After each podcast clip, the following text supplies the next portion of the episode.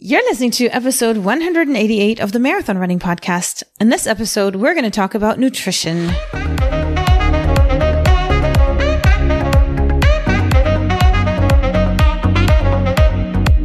This is the Marathon Running Podcast by Letty and Ryan from We Got the Runs.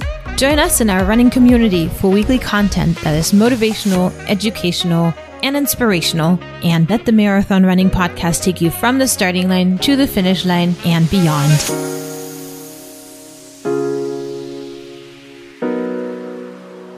Hey, runners, and welcome to the Marathon Running Podcast. My name is Letty, My name is Ryan. and we wish you a Merry Christmas, This is the Christmas edition of the podcast. Which only happens every few years because Our podcast drops on Mondays, and so Christmas would have to fall on a Monday. And there's definitely a way to calculate that, and I can't do it off the top of my head. How many times our podcast will fall on Christmas?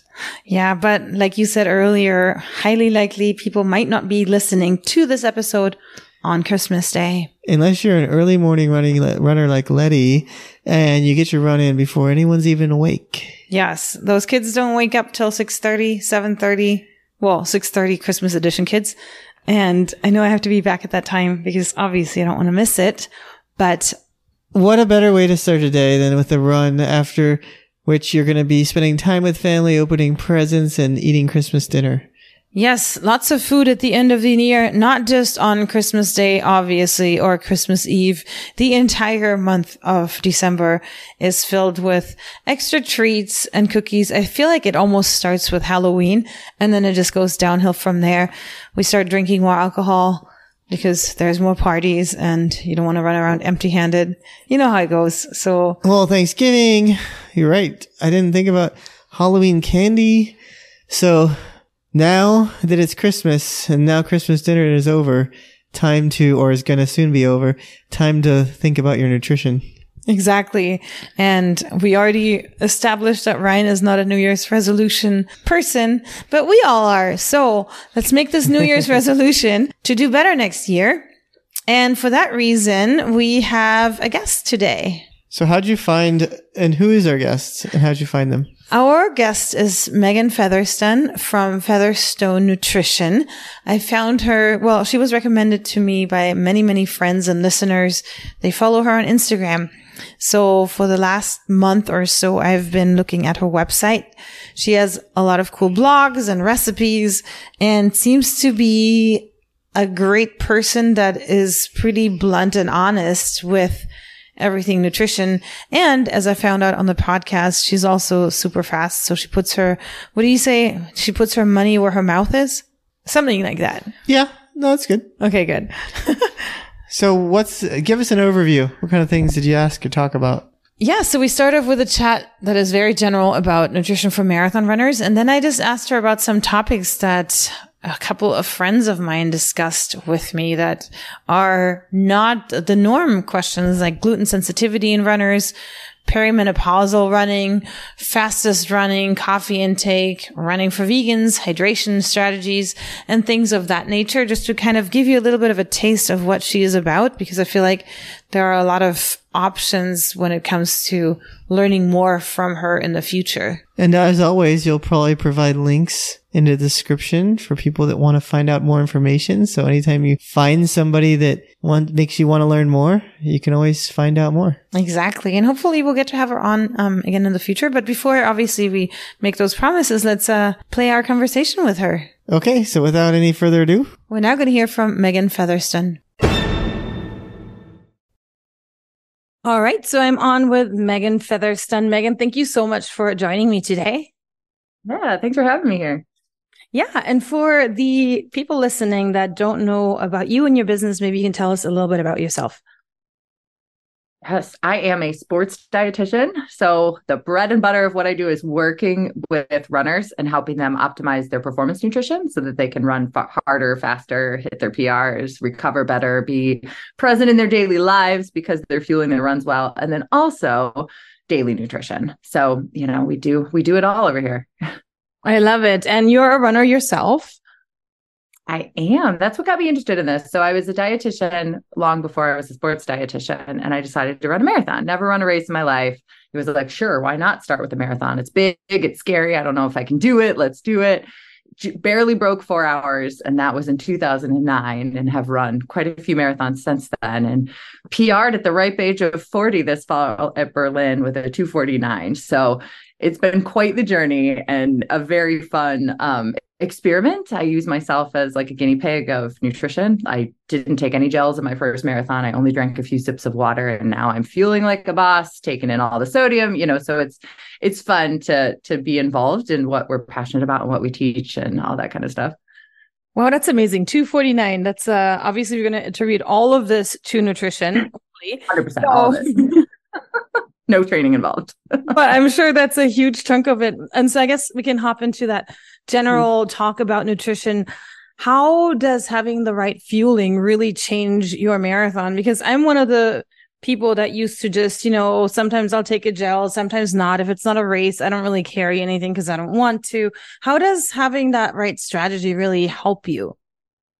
So taking a step back to like the training aspect and then into race day. So if we are fueling our training runs well, so our workouts and then also obviously all our long runs, we can actually perform better out there and gain more fitness and recover more quickly so that we can bounce back and continue to push the bar a little bit more. So, if we're fueling our training runs, even though we can quote unquote get through it without nutrition, we can actually push our fitness further and gain more fitness to be able to perform better on race day. And then, if we practice our nutrition on all of our long runs, when we go to do that on race day, we can tolerate it, right? We can actually train our GI tract to be able to tolerate the nutrition and the hydration that we need to keep up with that optimal performance. So, my big thing is like, from a performance nutrition standpoint, we want to make sure that we are fueling our body so that it has the nutrition and the energy that it needs to be able to perform at the top of our fitness level, whatever that fitness level is, whether it's PR shape for us or we're just getting back into it and we're just trying to run the best we can on that day.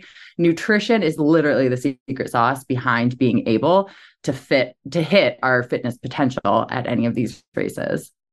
That's awesome. And so then with that, what are some key things to pay attention to and some big no-nos that you would tell everybody listening?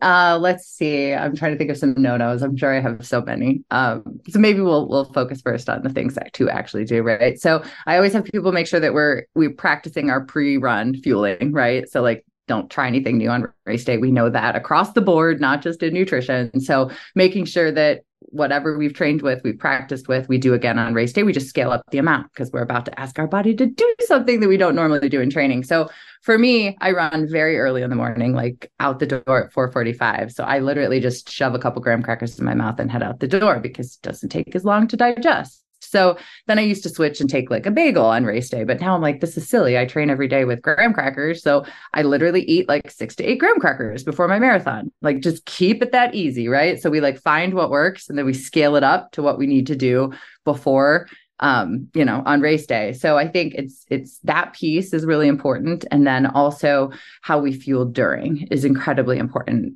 we all know we have a million options of what we can fuel with during runs and races. So we want to find what works for us. And you know that's going to take some practice in training.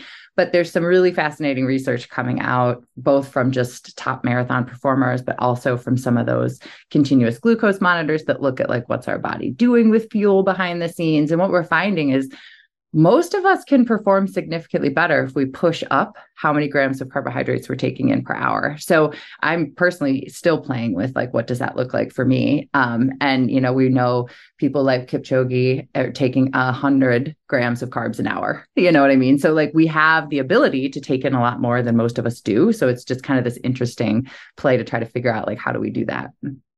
Yeah. And I think it's also, well, fueled ironically by the fact that a lot of people start running because we want to lose weight. We want to maintain a certain weight. And we're thinking, okay, we're putting miles in in order to burn calories. But then on the flip side, we're eating more too.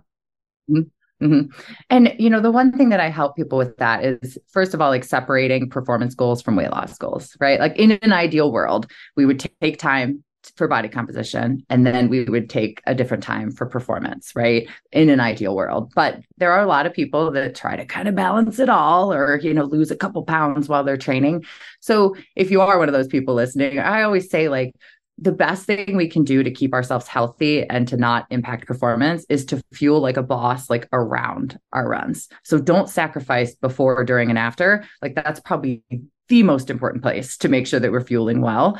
Um, and then if we need to skim off a little bit off lunch and dinner and or like cut out a snack somewhere, I mean that would make more sense. Whereas I think like you're saying, a lot of us are like, well, I just won't fuel during my run. I'm trying to burn calories here, right? But it increases risk of injury, it screws up our hormones, our fitness takes a tank, you know. So it's really kind of just changing how we look at fueling.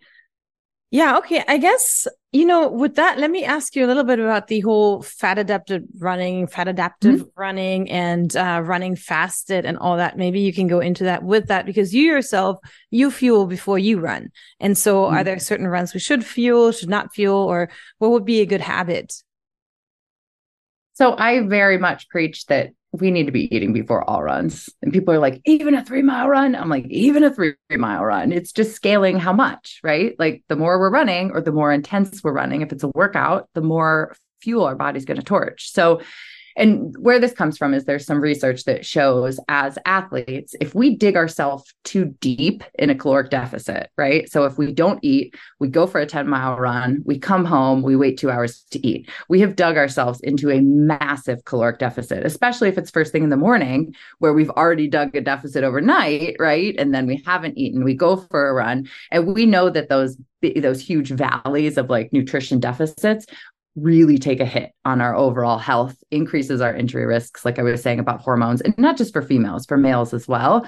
So I really try to get people in the habit of like having something before they run, because if we eat even just a little bit of something, our body's like, oh, you're giving me fuel. Cool. Let's go perform. Whereas if we're not necessarily eating, it really increases our stress response to that run, which some people, I'm sure, you know, people listening, people that, you know, are out there run fasted, right? And they're like, I've been fine. And some people might get away with it for a short period of time, for a long period of time. But like when we're really looking at incorporating running and nutrition for like long term health, like I really try to make sure, like I had said before, that we're eating something to to give our body what it needs when it needs it. Okay, yeah, thank you for uh, clarifying that. That makes a lot of mm-hmm. sense, and I like what you said about fueling around our runs, and then you know, if we have to take something out from the dinner time and and that sort of thing. So, um, let me ask you about gluten sensitivity in runners, and then in the context of marathon training, what are some options for people that have gluten sensitivity that are non-yogurt?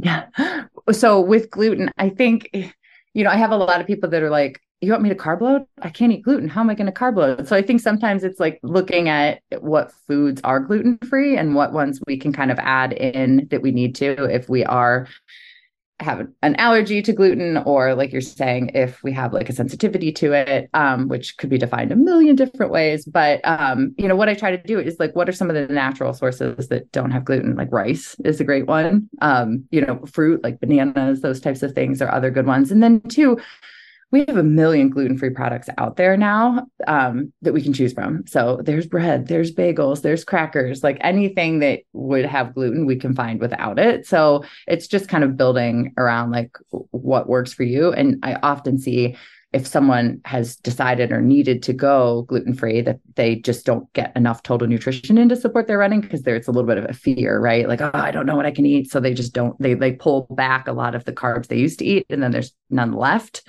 because they haven't looked for new options. So sometimes it just takes some time to find some of those new options, and you know what works but it's doable. yeah, you know, and absolutely that kind of goes uh, hand in hand with my vegan question that I had written down about having yeah, a yeah. well-rounded plate. What does that look like for vegan runners? What are some clean sources of protein that you recommend? And also, let's talk a little bit about supplements because we all know B12 is one of them, but what else is there specifically for runners training marathons? Yeah. And I think, you know, I have quite a few handful of vegan runners that I work with. And so, I mean, there's plenty of people that are choosing whether from an ethical standpoint or a preference that they don't want to consume animal products, right? So, the one thing that I'm always very cautious of is when we look at plant based proteins, they're often a little bit deficient in an amino acid called leucine. So leucine is what triggers our muscles to recover. So it ha- we have to be very thoughtful about our protein sources as plant-based or vegan athletes to make sure we're getting enough. So especially for some of my smaller female runners, I'm like the quantity of food we're eating, we're just not getting that high quality protein that we need to really recover our muscles. So a lot of times I just like really make sure that we're getting those types of things. Which for when we're thinking about like the quality, right? Like lentils are an amazing source of protein. Like beans are as well, but lentils are even higher and they have more iron and they have more leucine. So like whether it's red lentils or um, green lentils or like lentil based pastas, lentil based crackers, things like that are a great option. And then I'm a huge proponent of soy. So, like tofu, tempeh, edamame, those types of things. Soy is a really good quality plant based protein source that a lot of people have shied away from in the past, but I don't think we necessarily need to. Yeah, let's talk about that because I see some products that people have and they even print on them. This is a soy free product, kind of almost like advertising it as if soy is something negative. And then we hear about man boobs and all that. So maybe talk about soy and uh, why it's not as bad as, you know, we talk about.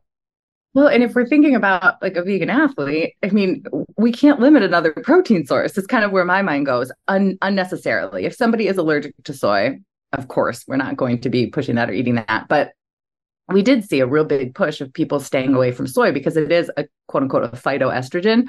So people were saying, like you're saying, like, oh, it's going to give men man boobs. And, but when we really look at the research, it does not. They would have to consume an ungodly amount of soy protein, which I've never seen happen, and the research has never seen happen. Um, so it's it's totally safe, right? It's it's definitely a myth that's out there that we should stay away from soy protein. Like I said, when we look at they've done tons of really interesting studies that look at muscle protein synthesis, which is basically muscle recovery. And they've done whey versus, uh, or like whey isolate versus like casein, right, which is like a slower digesting milk protein, and then soy. And like soy is the closest to being able to recover our muscles to any, you know, plant-based protein. So it is a really, really good option. But like we're seeing, like I don't ever see anyone using soy protein powder anymore. It's always like pea protein, you know. So we have seen that preferences of what people choose has definitely been impacted by some of those myths that are out there. But you know, I think it's still a great option for men and women who are plant-based. Yeah, I like that you say that. I think men just out of principle, even uninformedly, just don't buy it anymore because it's soy and it's estrogen. Yeah. So they stay away from that. right, right, right. All right. So um, with that, let's talk a little bit about coffee intake and let's explore the benefits and considerations for coffee intake when you're fasted versus not fasted, and then the role of coffee in pre-race nutrition um, and its effect on the cortisol release. So, I mean, taking a step back from some of the details there, caffeine is one of the best legal performance enhancers out there, honestly. Like, caffeine can really aid in performance. Before I go too deep in there, we all have different um, um, um, genetics behind how we metabolize caffeine. So there are some people who don't respond well to it, and there's are people who just don't respond, like our non-responders. So if someone's listening and they're like, "I can't do coffee. Caffeine makes me jittery and crazy," like they just need to ignore this conversation. But the most most people metabolize caffeine in a way that improves performance, which means that our perceived effort is lower so we can run faster than it feels right? And then we have some mental toughness when we have caffeine on board so like being able to hold that hurt at the end of a race caffeine can help with that. Um, so there are you know some really good things to having some caffeine on board which could be like you're saying coffee before a run. It could be caffeinated products during a run. Um, so there are definitely some benefits to that. Um, now there is also some like okay research, but not amazing research on drinking coffee before we're eating. And the stress response, I think, is what you're mentioning. So I'm I'm totally fine with people drinking coffee before they run. Like there are some dietitians out there that are like, absolutely not. You have to eat first and drink your coffee after. I personally think as long as you're fueling before a run, if you're drinking coffee, you're going to be fine. You know, that's that's my personal take on this. But if someone is turning to coffee cuz caffeine and coffee are an appetite suppressant. So we often see people turning to coffee instead of food for this false energy because caffeine is not true energy. It just fakes our brain into thinking that we're awake and we're alert and when we're hungry, we're tired and we're dragging, right? So like a lot of times we see people cover up true hunger with caffeine. So in that case, obviously, I think it can be a problem. But if it's being put in with a well designed nutrition plan, I think it's totally fine. Okay. And when you fuel yourself during your marathons, do you take caffeinated gels? And then what happens to your body when you do? Yes, I absolutely do. So I always have coffee and grams before. Like that's just my thing. That's what I always do. But then I also take two of the Maurten caffeinated gels um, during my races, and I literally think they're rocket fuel. Like I, I think they hit different. I think like I'm, I'm like sold on them because they have 100 milligrams. So caffeine is weight based. So we want anywhere from like three to five milligrams per kilogram of body weight. So for me, that's like two to 300 milligrams of caffeine. So I, I like to err. I'm not a risk taker. I err on like the lower end. So I just take two. And then when we take caffeine, it takes a full hour to absorb it fully in our bloodstream. We might feel it before then, but like to fully peak, it's like an hour and then it hangs in our bloodstream for about an hour. So, for example, when I'm just under three hours for a marathon, my um, caffeine gels are always at the start so that it, pe- it peaks at one hour and hangs till two. And then I take my second caffeinated gel at one hour so that it hits at two and hangs till the end. So like I'm kind of strategic with like where I take them to make sure that they're hitting in that last two hours, which is where you need it, right? Of of like a tougher race. That's cool. That's uh, really interesting. I've heard a lot of people taking it towards the end of the race, but it's kind of interesting to know how long it hangs around and what the effects could really be. So that's cool. Thank you for sharing that.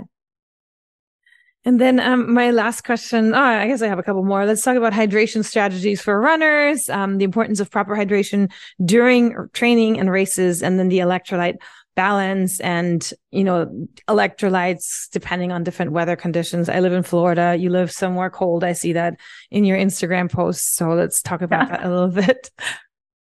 So I'm super passionate about hydration for for runners because I'm a very heavy sweater and I've done it very wrong in the past. So I understand like how awful running can feel if we're getting too dehydrated, if we're not getting enough sodium. So we actually went on a summer hydration tour this summer and went to like the hottest cities. We were down at Miami. I don't know where you are in Florida, but um we went it was unbelievable. We were running in like 110 degrees and I'm in Ohio, so that doesn't happen here and it was crazy. But anyways, I digress.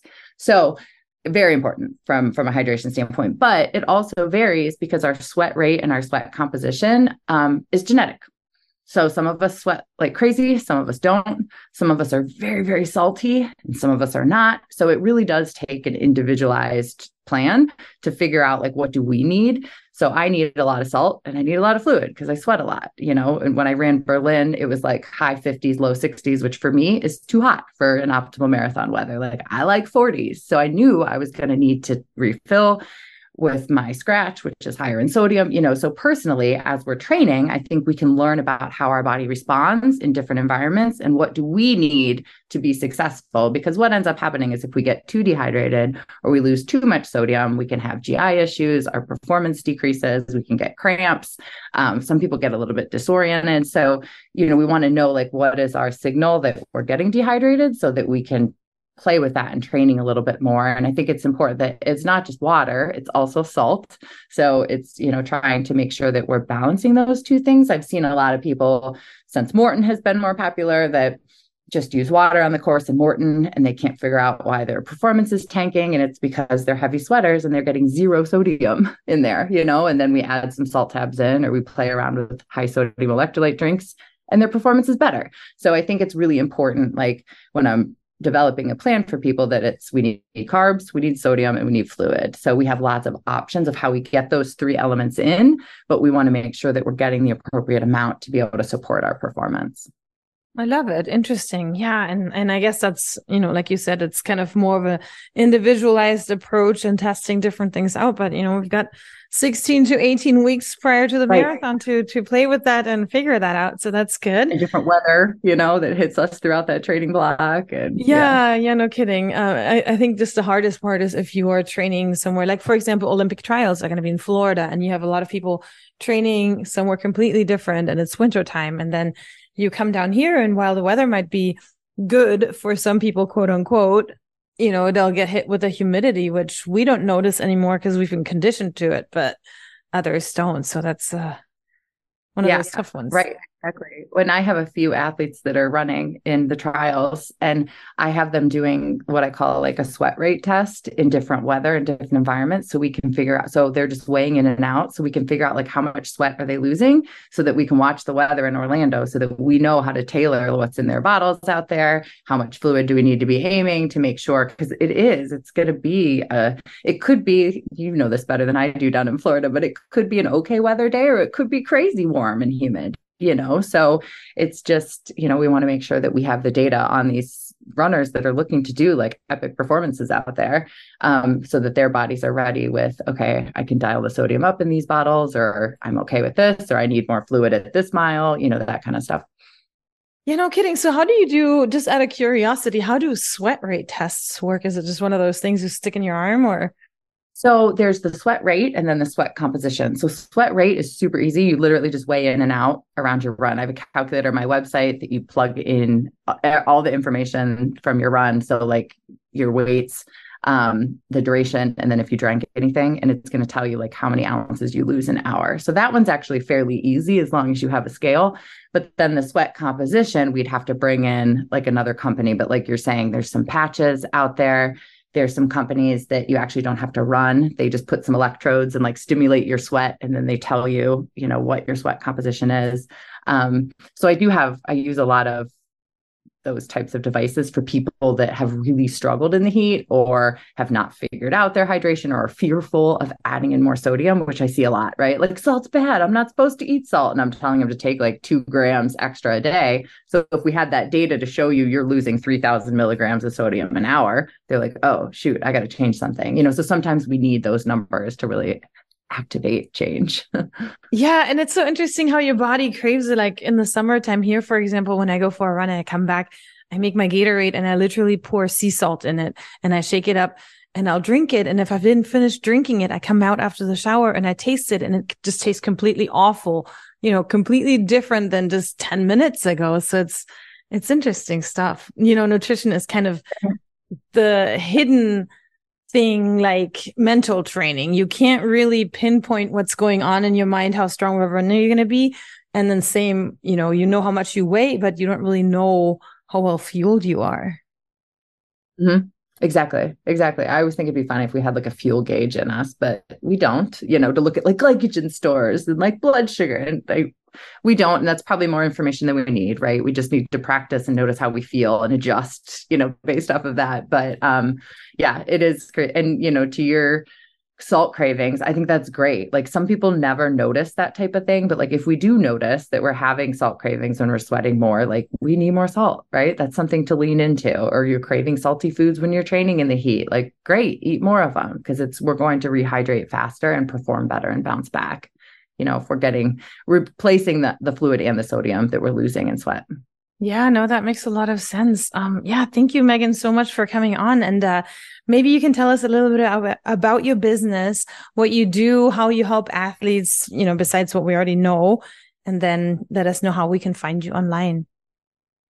That would be awesome. Yeah. Thanks for having me. You know, I could talk nutrition all day long. There's so many things obviously here that we uh, need to know as runners. Um, but I am on Instagram as Featherstone Nutrition, and I give I put out tons of free resources. Like I'm very passionate about that. If you know you don't pay me a cent, you can still absorb so many things because I think it's just so important for us as runners and our health and our performance just to know a little bit more. So there's tons of free resources there, as you mentioned. Um, recipes on my website to make eating well for running easier. Um, so whether it's you or your spouse, you know, you can you can get in the kitchen there and have some ideas. Um, and then as far as how I work with runners, I do work with runners one on one. Unfortunately, I have a very very very long wait list because it's only me that works one on one with people. And so I also have some group coaching. So we have a, a group starting in January for all spring races, and then one specific to Boston as well. Um, and then I have some different online, like on demand type programs if you like to learn on your own and you want to absorb information and all the tools to help you utilize what you're learning on there. So lots of different options if you're interested in um, you know, really honing in on either daily or performance nutrition or both. So it's just featherstonenutrition.com or Featherstone Nutrition on Instagram. Thank you, Meghan, for coming on and speaking with us and answering our questions. I had a lot of fun talking with you. And like I said earlier, uh, prematurely, let's hope that we can get you back on the podcast sometime. No pressure. I think nutrition is always a good topic. I think it's really important and maybe overlooked sometimes. Definitely interesting stuff. So what do we have on tap for next week? Yeah. So next week we're going to talk about training for a fast mile and how that incorporated into your marathon training can make you ultimately a faster runner. So definitely tune in for that. That's going to be the New Year's episode because it's kind of a double whammy at the end of this year. We get a Christmas episode and a New Year's episode. So here we are. So with that, have a great rest of your Christmas holiday. Enjoy the week of, I guess, limbo. I call it the limbo week because you're kind of in between Christmas and New Year's. So enjoy that week. Have a very Merry Christmas. And a good week of running.